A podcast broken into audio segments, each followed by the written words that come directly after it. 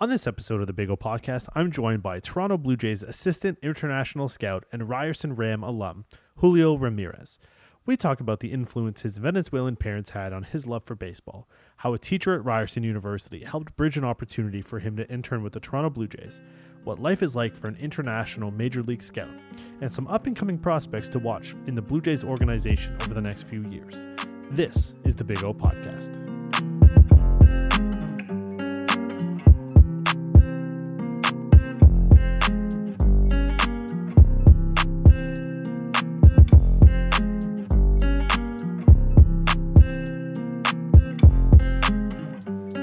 Today on the Big O Podcast, I am joined by former Northern alumni and current assistant international scout for the Toronto Blue Jays, Mister Julio Ramirez. Julio, ¿cómo estás? How are you doing today, brother? Hey, very well. Very happy to be here, connecting with you for the first time in a very long time.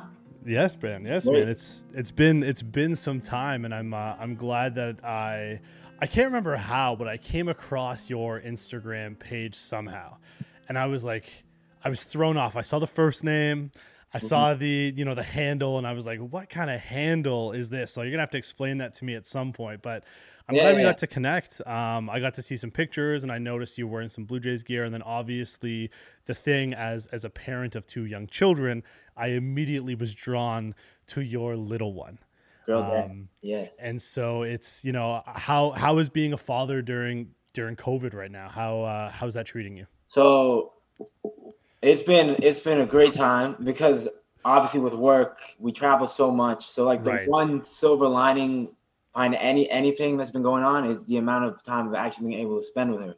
Right. So just seeing like the day to day, waking up with her has been it's been unreal. Now, we were talking uh, just before we started recording, and uh, you were saying that, you know, you were her first language, or the language she's yeah. picking up right now, is Spanish. Yep. Yep. And so that's one that's amazing. So you have, she's got a lovely, nice mix of, of Venezuelan and Colombian. So yeah. I'm sure at some point there's going to be a battle of family between soccer and baseball. Has she picked up anything so far yet? So when she's with me, I'm like, I'm like, throw, throw the ball, throw the ball. Don't kick it. But she does both. She actually like, she's right. been kicking it. Um, but I think first she was throwing. And the other day, right. we were watching the Jays game, and she started kind of mimicking the swing. Oh, okay. Here we go. We're on the right path. Now, are we putting the ball into her left hand? Because obviously, you know, the lefties is a little bit of a more of a market for those. Yeah, guys. yeah. I, I noticed she's drawn to the right side. She does everything okay. with the right hand, but we we got time to switch that up. Uh, fair enough. You know, switch switch hitter. You know, yeah. they're still they're still early to to yeah. mold. Um, so, you know, our, a little bit of our history is we, uh, we actually went to, to Northern together. Um, and I, correct me if I'm wrong, the baseball team was varsity, correct? Yeah, yeah, yeah. Right. So we got to, I got, I was towards the end tenure of at Northern, and you, you were coming up with, uh, there were a couple young bucks on the team. Yeah. Um, I know you played baseball through most of your life. I know you got to play baseball at Northern. Um, and then I also saw you got to play baseball at, at Ryerson for the Rams. Yeah, yeah. When did you sort of develop that love for baseball, and how did it ultimately end up with you getting hired by the Toronto Blue Jays? Yeah, so if we're taking it back, like for me, just growing up, like my dad from Venezuela, both my parents from Venezuela, like baseball just comes naturally. Like it's always on, it would always be on the T V. So I would sit with my dad, watch games. He kind of educated me on what's going on. So I kind of just sitting with him and learning the game through him. Yeah. We kind of kept it that way. Similar to what I'm kind of doing with the little one now. Right. I'd have it on, let's see if she likes it or not, and we'll see. But, um, yeah, like cousins, fa- like honestly, all my family in Venezuela, like it's all baseball. Right. You go to Venezuela, well, back then when it was good, when the country was in a mess, it was all baseball. Like right. big leaguers advertised everywhere. So it was just always around me, and then I just naturally just picked up a love for it. Uh, grew up playing Christie Pits. Right, that's right. Yeah, so I grew up playing Christie Pits. Uh, we actually like it was. I don't think it was like a really well-known organization for like winning, but my right. year we had a really good team, and we won like five or six city championships in a row. Wow. Yeah, so we had a really strong team, and then from there, kind of played at a more elite level. was playing for the Toronto Mets. Right. And then finished up playing in Etobicoke. So it almost felt like I was that. So I went Christie Pits at one point, ended up somewhere in High Park. Etobicoke right. was like west, west, west. And then yeah, you, got, you got to take your talents all over, uh, all over the G T A. Yeah, yeah, exactly. Never ended up on the East End though. That's right. You know, yeah. it's that it's it's interesting. So did you play? Did you play Little League ball? I never played Little League. Oh, okay. Never out of High Park. Yeah, my uh, one of my good friends, actually my, my best friend and the best man at my wedding, Sean. Um, he actually used to play for High Park. Yeah, and yeah. actually left the team the year before they qualified for the Little League World no Series. It's way. like it's like the one thing that he always sort of like brings back. Like if he stuck it out like one more year, he would have been on that team that got to go and, and represent Canada in the Little League World Series. Um, so so you you graduate Northern, you play baseball at Northern. One of the things that I loved about Northern that they really started picking up towards, oh yeah, I would say like the end of my year was they got super competitive. Like we they were always at the top, qualified for O F S A a couple times, which I have actually a funny story that I'll get into in a second. And then they started doing these amazing road trips. Yep. And so I The, the year they started it was actually the the year after I left Northern. So I, I missed out on it, but I got oh. to live through some of the cool stories from like Fenway and like P N C Park and, yeah, and yeah. Comerica. Um, so during your time at Northern, did, what were the trips that you got to go on? Yeah, so my, in grade nine, that was the first trip, I guess. Right, yeah. So we went, I think grade nine, we just kind of kept it close. We went to Detroit. Right. It was beautiful. Like, it was nice. The one thing I will say, like, Mister Gaw, like, killed it. Shout out Mister Gaw. Mister Gaw yeah, was uh, Gaw. amazing. He, like, he realized, all right, well, let's, we got some talent here. Like, we can take this a bit more serious. And then he just wanted to expose us to, the, I guess, the U S Yeah. So then one year, yeah, Detroit. The next year, I want to say we went to Cleveland.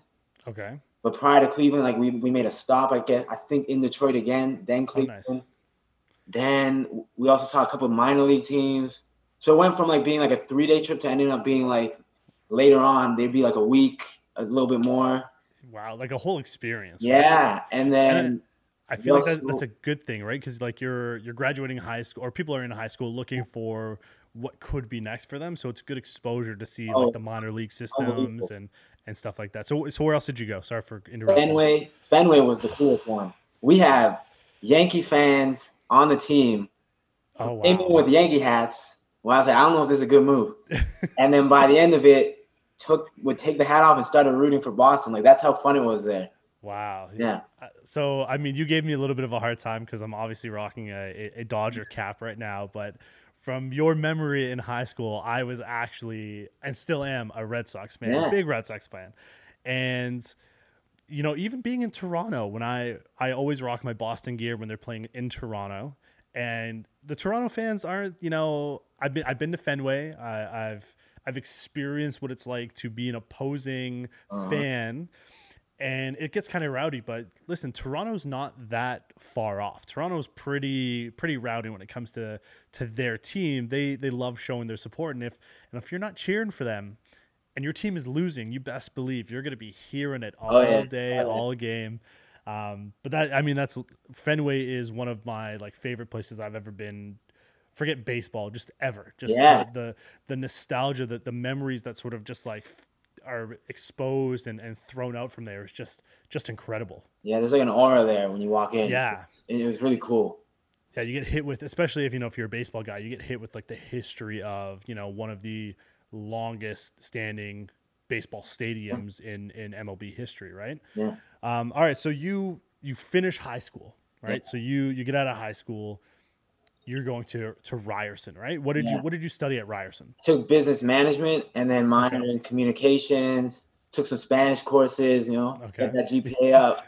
That's um, it. Ryerson was really random though. It was literally the last day of. Um, I guess I can't remember what they call it, but the last day where you can send in where you're going.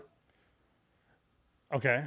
So was that like pre New Year's? Was that like when you were applying, or was that afterwards? After. So you get your acceptances from oh, and okay, it's gotcha. Like decision day.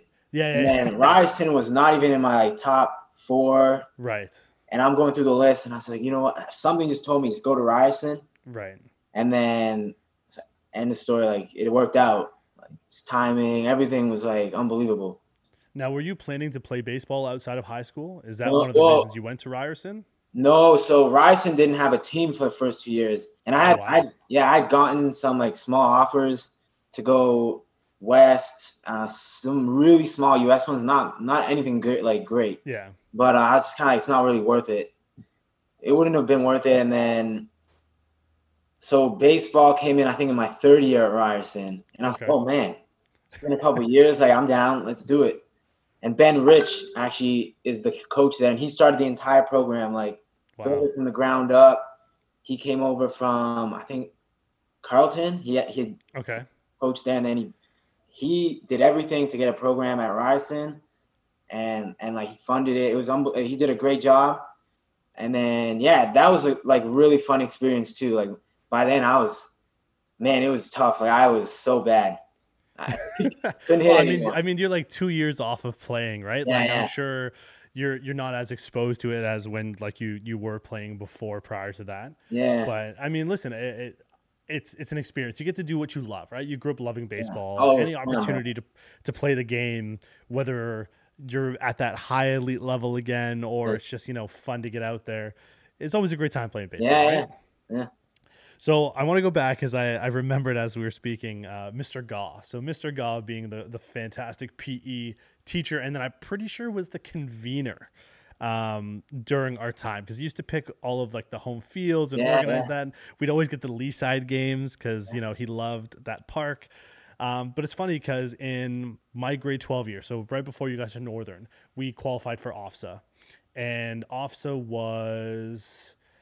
It was somewhere outside of the city. So we, but it was close. It was in, it was in Ontario, and we had our three main pitchers were Corey Percorpio, he, uh, yeah. Jeremy Russell, and Bora McManus, I want to say.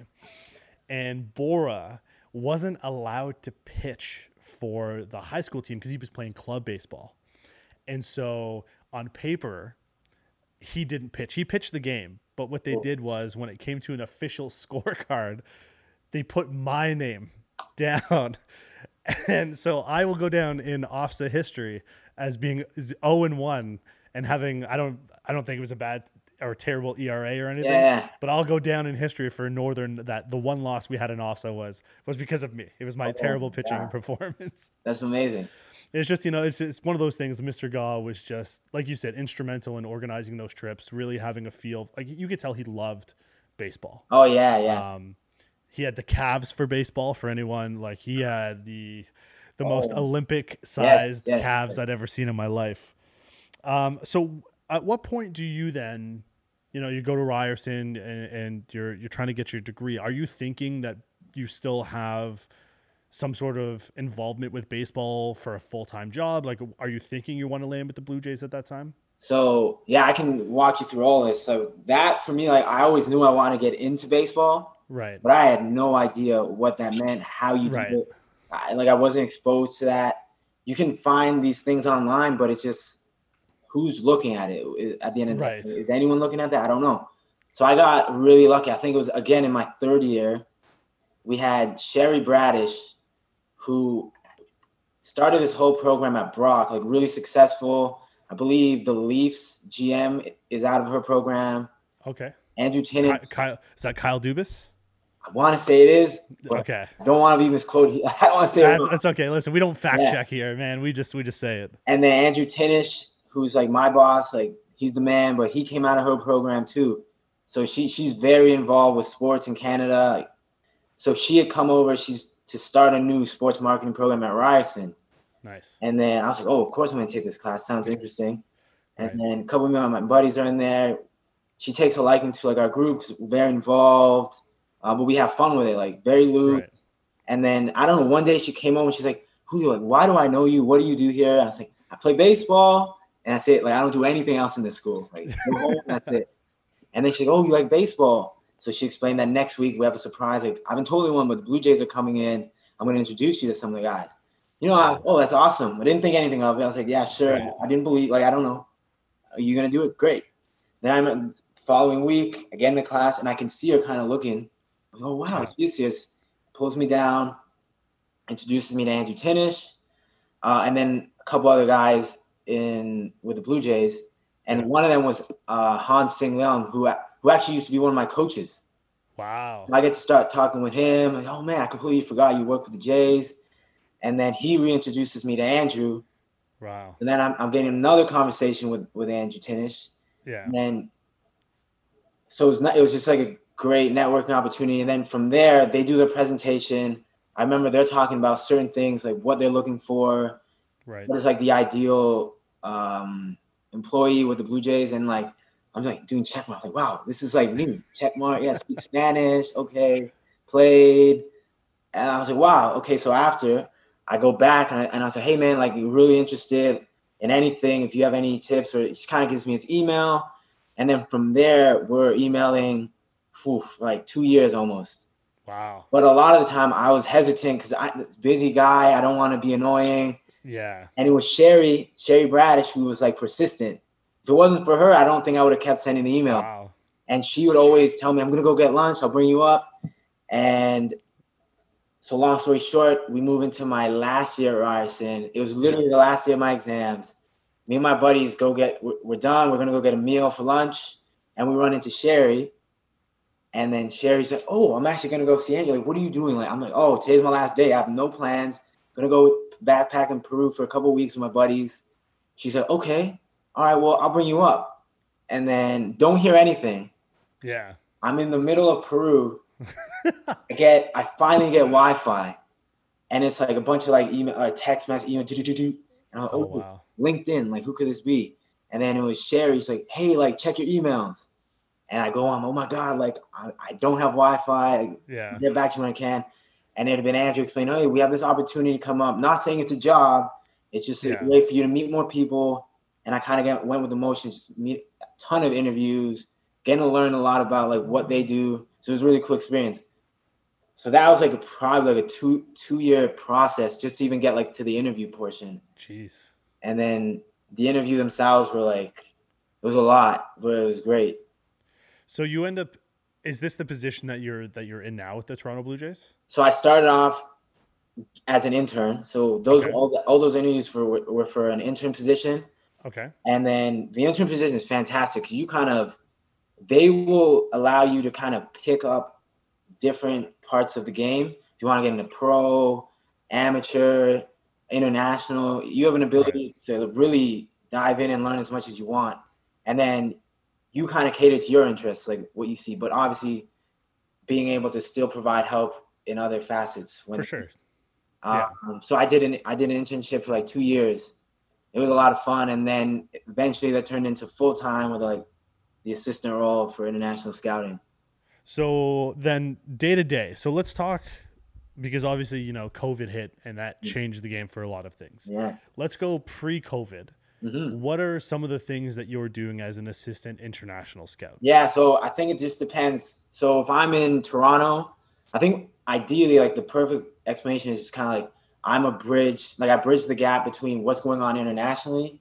Okay. And bring that info back to the front office. So, so, so you have scouts that are in those countries yeah. watching live games or watching videos of those games, and, and what they're giving you like a list of uh, names or prospects. Yeah. Or so to, we, how, how young do they start? Yeah. So I, I can go through all that. We have scouts in like, I want to say for Latin America, cause that's most yeah. of my deal with is like, Dominican, obviously, Venezuela, Colombia, Panama, Mexico, and then obviously like with Venezuela and the D R being where more of our scouts are living. Right. So everyone has their own area. They cover their area. They kind of – it's based on years. So you're like the class. This year's a twenty twenty class. Yeah. Which was started a couple years ago. So you're you're looking at twenty twenty players, and you kind of have a running list of like, okay, these are guys in my neighbor in my area. And then you're just kind of ranking your area. Right. And then on top of that, you might have the supervisors who are on top of the area scouts who are now grabbing each area and then ranking dudes from different areas. So you get like right. a, a top list essentially. Uh, and it starts like as now it starts really young. Like I think the youngest kid I ever saw was like twelve. Jeez. Yeah, it's super young. And it's crazy to see how talented these kids are. Well, I mean, they grow up, right? So think of like living in Canada, I would say think of hockey, right? Like kids are starting hockey at like two or maybe not two, like three, four, five years old. As soon as they can get on skates, as soon as they can handle a stick and a ball, like they're getting into the sport. Yeah. And that's what's happening in, in, in these Latin American countries or countries all over the world, right? Like we we sometimes forget Japan, Korea, like they've got great mm. baseball organizations and they've got tons of development. We're seeing it now with like, you know, Ichiro and Hideki Matsui and, you know, all these guys, um, Otani, who just came over to the Angels. I mean, we've seen a more, a mass exodus of, of, of guys coming at a younger age now to play from other countries. It's not just a, an American thing, yeah. but a majority of, of the major league is made up of people from Latin America, Dominican Republic, Cuba, like all That's of these right. places, right? And so you're getting these lists from all of these different regions, all of these different scores for how you rank them, because everyone's graded on on a tool system, right? Yes, yes, yes. Right. So can do you can you go through like what uh let's say a, a pitching tool? What are the things that you would grade? Yeah. So pitcher? I think so. The tool system is like the twenty eighty grade, right? twenty, fifty being average, and then anything below you consider below average, fringe, and then an eighty grade is excellent. Like right. So pitching, pitching's like it's it, there's a lot that goes into it. So like the first thing I'm doing, if I see an, a guy on the mound, I'm like, all right, like how projectable is he? Like body wise, what's he look like? Is he athletic? Is, are the movements loose? Essentially, does he make it look easy? Right. Right now, what I'm trying to see is like, is this kid a starting pitcher? Or is he going to be a reliever? And then right. from there, I'm working, I'm moving, I'm moving forward. So it's like, okay, starting pitcher, why? Does he have at least three pitches? Can he command the fastball? If you can't command a fastball, you'd be in a lot of trouble, and that right. might position you to end up being a reliever. So okay. I want to, you're, you're looking at fastball command, velo, and obviously they're young, so they might not have the velo, but there's different ingredients that might tell you he can get to more. Um, you want to look at like how the ball spins on a curveball. Is it tight, loose? Uh, does he have feel for the pitches? Again, like right. a lot of that can be learned. Like once you get into pro, pro into the pro leagues, you have amazing coaches who you're gonna develop with. So for me, it's just kind of like, okay, can he? I think if you can command the fastball, we can work from there. You command yeah. the fastball, and there's an. I see something that says you're athletic, like you can adapt. Uh, you can adjust, the body can move certain ways. That'll tell you like, okay, yeah, there's a, there's some ingredients for him to get better and learn other other pitches. Right, because you're also looking at like size, right? You know, they get a little bit taller, they can put on a little bit more muscle. Like those are all things that are yeah. going to factor into to how they're going to develop, right? Everything is a, like you said, it's a projection. There are no guarantees about things. There are no locks for things. I mean, the thing about, you know, guys coming from like the Japanese league, for instance, they have to be a certain age yeah. and play a certain amount of years mm-hmm. before they can come over. So they're almost kind of like finished products. Yeah, yeah. Whereas, you know, we see guys like a Vladdy Guerrero, for instance, you know, sticking with the with the Blue Jays. Yeah, yeah. You know, he tore it up in the minor leagues. He had the name that got him the recognition in the door, you know, obviously with his dad being playing for the Montreal Expos and then the L A uh, Angels. So he was he was like a name talent. But when you saw what he was doing when he was hitting the ball, yeah, how he was hitting the ball, the fact that he was hitting for average, he wasn't striking out a whole lot. I'm sure he was probably as close to a lock to make the major leagues as you could have as a lock. But in season one of him coming up to the majors, we saw a little bit of the coming back down to earth, just a little bit, because in the minor league systems, you're only going to play against a certain ceiling of talent. Obviously, when you make the majors, you're in that final upper echelon tier, and it's an adjustment. And for all intents and purposes, he started to get it towards the end of the season and has given the Blue Jays a lot of hope in their young core, you know, your Kevin Biggio's, your Bo Bichette's, you know, your Nate Pearson's. These are all guys who are that next wave of, of Blue Jay that have come through scouting and drafting and developing within the Blue Jays organization. Yeah. This year, we'll get into in a second, because how many draft rounds are there on a typical full season uh, for the, uh, I guess it would be like, the, was it the amateur draft? Mm-hmm. Yeah, so when I started, it was fifty. fifty, okay. fifty, yeah. And then and so, so I, I believe the only reason it got lowered, it's now it was down to five for yeah, twenty twenty. Yeah. Was that because of COVID, or is that like the the staple going forward? Yeah, no, just a weird year. It it was so okay. When I started, it was fifty, and that and then it moved to forty. Okay. And then because of this year, just weird year, yeah. It dropped it to five.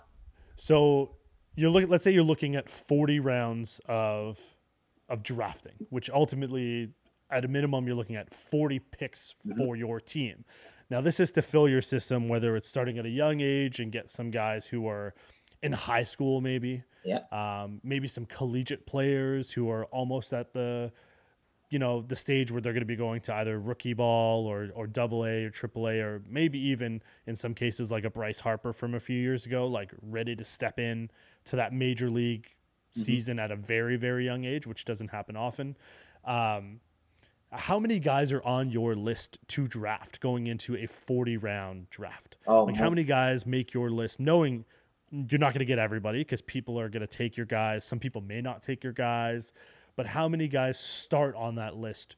Yeah, it's incredible. I've actually been able to sit in on a couple of drafts. Oh, wow. Um, it's incredible, the whole process. It's a bunch of guys. Like, I don't even know. It's it's so many. Like, every area scout does a tremendous job of just breaking down the areas. I like I was overwhelmed because when I started interning, I was I had to move a bunch of the magnets. So we would make magnets of all these players. Okay. Guy comes off the board, I gotta find out. Oh my, where is this?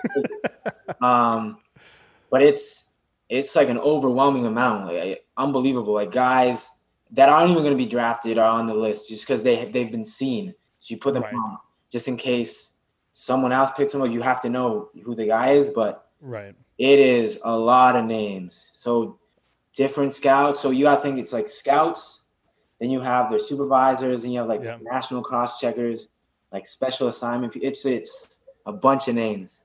So, so how many people are in that war room for draft day? Uh, I think draft day itself, or it's like a bunch of front office staff. You'll bring in the supervisors, national guys, anywhere. It's probably anywhere from like twenty to forty. Wow. Yeah, it can get up. It can get pretty, get pretty high. So we move from you know the the large draft to five. So for five rounds for the twenty twenty COVID year, um, which means you have to be way more tighter with what you're going to get. Now with the Blue Jays this year, all five draft picks came from the States. There were no international draftees this, this year. Um, and so the number one draft or the first round draft pick for the Blue Jays was uh, Aston Martin mm-hmm. or Austin Martin. Austin Martin. Yep, yep. I, I get confused with the car. Um, and so there's a lot of buzz coming through him because they projected him to go a lot higher. So when he fell to the Blue Jays, the Blue Jays were super excited about it. He was invited to I guess the makeshift yeah, the camp, spring yeah. training camp. And very rarely are guys going to break through in their first camp. Um, mainly be, there, there's a lot of issues which we won't get into with yeah. service time and all of that fun stuff. Mm-hmm. Um, but one of the other things when it comes to the draft that is different from most other sports is that there are slotted positions for draft when it comes to like signing bonuses and, and money that is allowed to be paid to a certain player at a certain spot. How does There's there's obviously now a business aspect to it, not just about a talent. How does that factor in? Because you could draft, let's say, a high school player or a high school age player. Mm-hmm. And he may think that he is a higher value person if he goes to college for a year or two, or even tries to get back in the draft the next year. How does that, I mean, how many different things are you guys juggling when you're thinking of drafting a player? Because it's not just as simple as talented guy, we want him on our team. There's so many other factors that go into it. Yeah, a lot of it is, yeah, it is tricky. Like, first of all, you got to know signability. Like, is the guy, what is he going to sign for? Right. Like that, I think with the five rounds was the most important thing. Like, you have to know what his signability is. Like, is he going to sign for X amount of dollars? Right. Five picks, like you cannot waste any of them. No, for sure. So, there's a bunch of things that go on. Like it's like a, I don't really know how the phone calls go with the agents, but right. It's got to be like a lot of cat and mouse. Some are some are more open than others. Some are stay private. Um, yeah. But I think it all goes down to knowing your players. Like our our scouts did such a good job of figuring out the makeup, who he is, uh, and like even to get Austin Martin was just incredible. I had when I saw his name, I couldn't believe it. I was like, this can't be happening. Yeah, like, didn't go two. Okay, three. Nope, still didn't go. It was unbelievable. Yeah. Um, so so as an organization, then let, let's talk about a little bit more of like your experience then. So some of the guys that you've been a part of seeing them be drafted and then developed, what are, what's like the, other than we'll take away Vladdy, what are, yeah. and, and maybe Bo Bichette and Kevin Biggio. Let's, yeah, let's yeah. get into the, well, the lesser known guys. Perfect. What are, what are some of the guys within the organization that you've been a part of, you know, seeing and, and reporting on and, and feel like, you know, this is the next tier of guy that's yeah. coming up in, in the next few years? So I would say, so Vladdy actually came in the year before I started, which okay. is like a legendary story on its own. Like you just, I came in and you just keep hearing the, the legend of Vladdy essentially. Yeah. Um, but so for international, there's like a signing date, international signing date, which okay. has actually been pushed back. It's usually on July second. Right. But this year, I believe they said January fifteenth. So the okay, twenty twenty sense. Class will be signed in twenty twenty-one. So oh, okay. COVID, all right. the way it goes. Yeah. um, but yeah, so twenty sixteen outside, let's, I, the first player I ever saw going international outside of Blue Jays, just like first guy I ever saw was Wander yeah. Franco, like top prospect oh. of Tampa. And I was like, I, you know, I heard the buzz. I go into this place in the Dominican and he's just kind of warming up and it's just so easy. And he's hitting bombs, man. Just B P game time comes. He's still, he's got this swagger. It's just nice and easy. Boom. Yeah. Line drive single. It's like, damn. All right. Goes, plays defense. Like, makes this just nonchalant play, just so smooth. Like, yeah, this guy's the real deal. So he's one that stood out. Obviously, it, those are the players that just make it easy. It's like, yeah, he's yeah. done. So it's finding the other guys. But for me, so twenty sixteen, I actually got really lucky. So they sent me to pretty much live at a complex for about two, three months, where I got to see some of our new signed players. Okay. So one of them that really stands out. Actually, there's a couple. So Otto Lopez. Okay. He's a Dominican, but he actually lives in Quebec. Oh, wow. Okay. He spent a couple years, so he, he speaks a bunch of languages. So he's, I got to see him there. He's, I always thought he was going to be good, but I didn't know how good the bat was going to get. And, and he's, he's been pretty legit. I think, I believe he played Lan- Lansing last, last season. Okay. Um, so keep an eye out for him. A little Canadian connection there. Um, Gabby Moreno, who's our cat, who's a catcher, who's um, starting to get more famous within the baseball okay. world. But he was a guy we saw in, when when I saw him in twenty sixteen in our complex. Always knew, like, just contactability. He could hit anything. Okay. But then for me, it was like, okay, he's got to shrink the zone a little bit because he's chasing stuff because he's right. such like such a good hitter. But now he's converted into more power. Super athletic, and it plays as a catcher. He signed as an infielder. They converted him to a catcher. So he's definitely another name to look out for. Uh, twenty sixteen. twenty sixteen was a good year. And, and the thing is, we were kind of penalized because of the Vladdy signing. So we, we were capped by how much right. we could spend. Gotcha. But we had a lot of good arms that year. I'm trying to think. Those are two that just stood out right away. Right. twenty seventeen.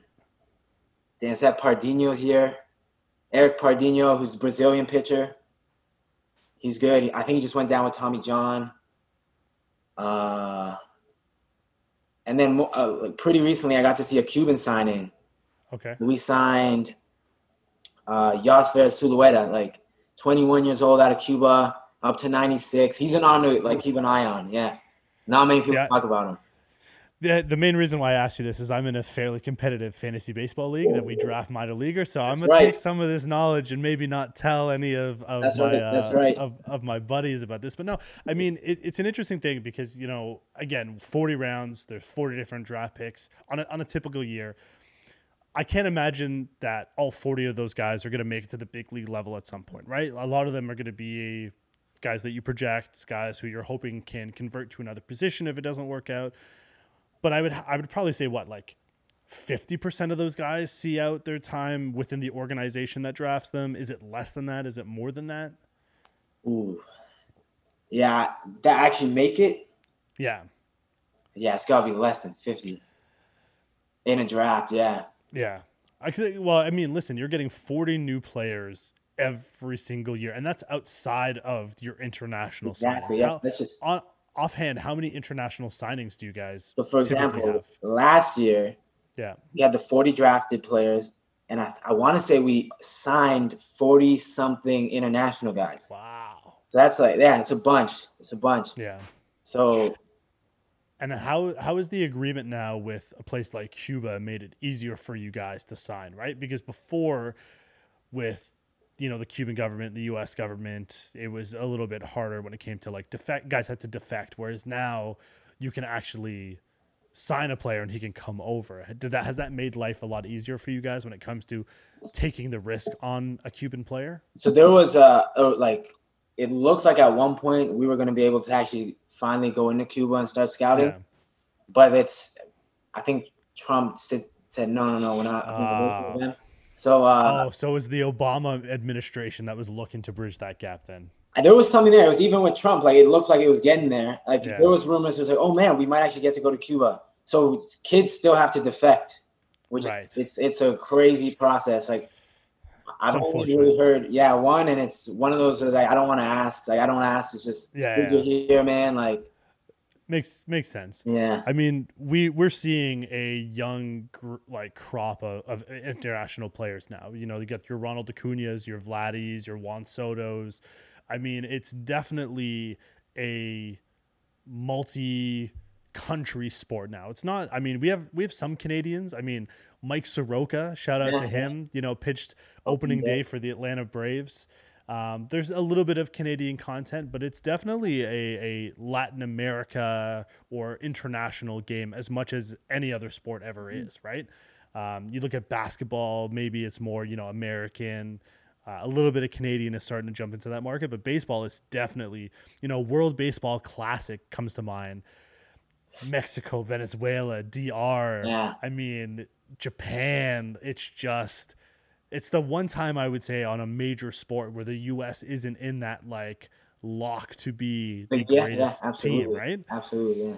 And and it's and it's interesting, um, especially nowadays because we can't ignore the fact that COVID has sort of thrown things on its head. There was a chance a few weeks ago we weren't even going to have baseball um, until you know Rob Manfred said. Yeah, we're going to have a season. Here are your your rules. This is how it's going to sort of yeah. follow. And there's still so much uncertainty. You know, a guy tests positive, what's going to happen? There's still travel. It's the only sport actually right now until maybe football starts where teams are traveling to play. Mm-hmm. Baseball's in a bubble. Soccer's in a bubble. N H L is going to be in a bubble in two hub cities. Yeah. So baseball is really sort of taking the, taking the frontier on, on moving around.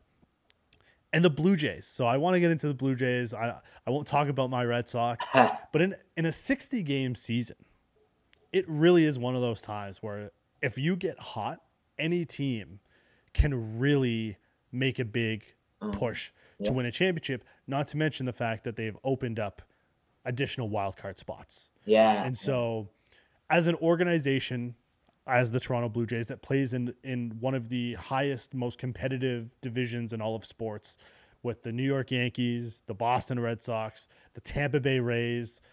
I'm not going to say Baltimore because, yeah, Baltimore yeah. is Baltimore. I mean, the Blue Jays have to like their chances with the young team that they have as far as making their push, having those guys be able to make a difference. As an organization, like what are what are the rumblings inside saying? Yeah, I think guys are just excited because you're starting to see all all the young young guys finally get up and play. So today we have Thomas Hatch pitching, who we got last year in a trade, but it's just examples like we're pulling guys who maybe the rest of the industry hasn't really heard of yet. And right. we're excited because we know they can perform. Like these are good arms, good players. So we're hoping we're hoping that like, yeah, it all comes together. It's sixty games, like you said, so it's like it's a sprint. Like if we get hot, yeah. bats get going. For me, like me personally, I'm just excited to finally see all these guys that we that I've kind of come up with. Not, I didn't come, right. but like I've seen them, I've heard them for sure the past three, four years, and it's like, wow, here they are on the on the T V now, as opposed to seeing them taking B P in Florida. Like, it's incredible, and and it makes it fun for me. It's like, see it a little differently, but right. that's how I'm taking it. It's like I'm kind of just going with the flow, and like whatever happens, I'm excited. Like, we get winning with these young guys, I'm wow. Like, the next couple years gonna be really good, and but and it, there's a ton of talent though. Coming, right. and more coming, which is and, that, and that's the thing, right? They they say that you you can look at this in that that glass half full, half empty kind of way, right? Mm-hmm. Glass half empty. Oh, you have a lot of inexperienced guys. They're young. You know, this is just one of those years where they get their feet wet. Or you can look at it as these guys are young. They're getting to know each other. They're playing loose, and in a season where it's a sprint, as you said, and not a marathon. You know, you start believing in yourself. You start, you know, rattling off five, six, seven wins in a row. You're winning four out of five, um, you know, games or sorry, a series. You know, you're looking at with an additional playoff spot opened up for, for teams. You're looking at a, a definitely chance where you can compete against some of these teams. And the way the seeding works is that you could actually get an easier matchup. Yeah. Depending on where you finish, right? Like, it's such a strange time that to take from the Boston Red Sox breaking the curse in two thousand four. And I'm sorry, I know I said I wouldn't bring them up, but I will now. You know, why not us, right? And I would love nothing more than the Toronto Blue Jays to do to do well, right? You oh, know, this man, yeah. the city is buzzing, it's it's ready. As much as I would obviously say, if my Red Sox are in the hunt, that I would rather my Red Sox win. Yeah, yeah. But I mean, if if the Blue Jays. I remember what it was like in that Texas Rangers series. Unbelievable. Yeah. I remember what the city was like. I remember what, you know, society was. I remember the whole country was behind this team. And during, you know, something like COVID, it's really what like the fan base and people need. It's mm-hmm. the distraction, something to cheer for. There's baseball on all the time. Next weekend, when, you know, August first comes around, N H L, N B A, yeah. M L S, U F C, boxing, baseball. It's going to be sort of like this pandemonium back to no, back to normality, or at least the new normal. Mm-hmm, mm-hmm. You know, it's it's it's a very, very exciting time. Um, you know, what has it been like for you just to, like you said, you know, you were doing the internship and you had the opportunity to learn a lot. What has it meant to you to be able to work for an organization that you grew up cheering for? You know, how how has that worked out for you? Oh man, it's it's been like a dream, honestly. Like, it's incredible, and then just to see the the work that goes that goes into it, and then learning from all these guys. Like, it's honestly, I, I still like pinch myself. I'm like, how did I get here? Like, how did this happen? Like, I, yeah, I it's almost I don't even I don't even have like words at, at times. Yeah. So what's the next step for you then? Uh, so you're the assistant international scout for the Toronto Blue Jays. What would be, you know, the next place that you would like to see yourself um, in, you know, like two, three, four years? Yeah, I would love to just stay with the international side. For me, that's my passion. Uh, like, I, there's a lot that goes into that. Like, when I, when we go to these like signing days on J two, like July second stuff, yeah, just seeing these kids, like kids that remind me of like my cousins back home, and, right. and how happy they are with their families when they sign. Like, It does. It's it's it's a lot more than just baseball. I don't I don't know. It, for me, it feels like I'm helping them, but it's not really. Like, it's all them. There, it's it's a, it's a feeling of like, I don't know. It, it it almost feels like I'm giving back, but I'm really not. It's just a cool thing that happens there. Well, you're you're part of helping them make their dream come true, right? Yeah, essentially, yeah. Because in some of these countries, getting drafted by a Major League Baseball team is their way out. Oh yeah, Ooh, right. Yeah. Because because some of these places, while I mean. They do play in their in their country leagues, and they could go on go on to have a great, you know, local career. Yeah. Getting out and being able to get recognized, even get that paycheck to help out family back home, to to improve the the position that their families are in, or even have the ability someday down the road to bring their families out of that, yeah. to move to another country. You being a part of that is part of helping them achieve their dream. Yeah. And you're really, I mean, you're you're doing your job, but at the same time, I mean, I'm sure a lot of these things, like, you guys are factoring in as well when it comes to, you know, how old they are, where they're going to develop, putting them in the best situation for them to be successful. Um, you know, you are essentially helping them achieve their dream. And that's gotta, you know, when you see a kid sign on the dotted line, yeah. or, you know, if their family's there and, you know, they see how excited they are, it's gotta, you know, pull on your heartstrings yeah, a little you, bit too, right? You see a lot of tears. It's, it's yeah. incredible. And, and obviously, like, it's such a different dynamic, Latin America. Like, kid, these for kids sure. are picking baseball over school. So it's really yeah. all or nothing for them. And then there's other dynamics where it's like a lot of these players who end up making the money end up kind of becoming the parent. So it's just yeah. it's just a bunch of different things that go into play. Yeah, it's uh, it's definitely an interesting thing. Listen, Julio, it's been a lot of fun. I know you got to get going, so I'm going to let you go right now. Thank you for taking the time to speak with me.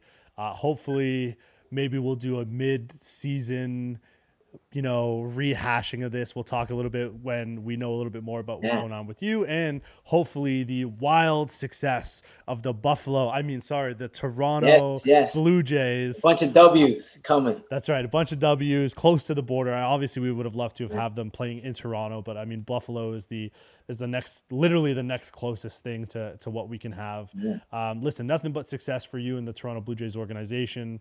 Uh, Good luck with the young one. Thank you. You know, keep keep enjoying everything, and uh, you know, thank you for joining me today. I want I want to thank you for having me. It was, of course. I feel like we barely scratched the surface, so we definitely got to do this again. Like one hundred percent. There's definitely a lot more baseball we could we could talk about. I'd love to I'd love to do that. So if we talk baseball, I can go for hours. Well, listen, man, don't make promises you can't keep. I'll bring you back on to talk baseball. Oh, let's do it. Let's do it. This is this is uh, we're doing it. Awesome, Julio. Uh, thank you for joining me for uh, the Big O podcast. I'm your host, Julian Ortiz. Thank you for watching and listening. Take care, everybody.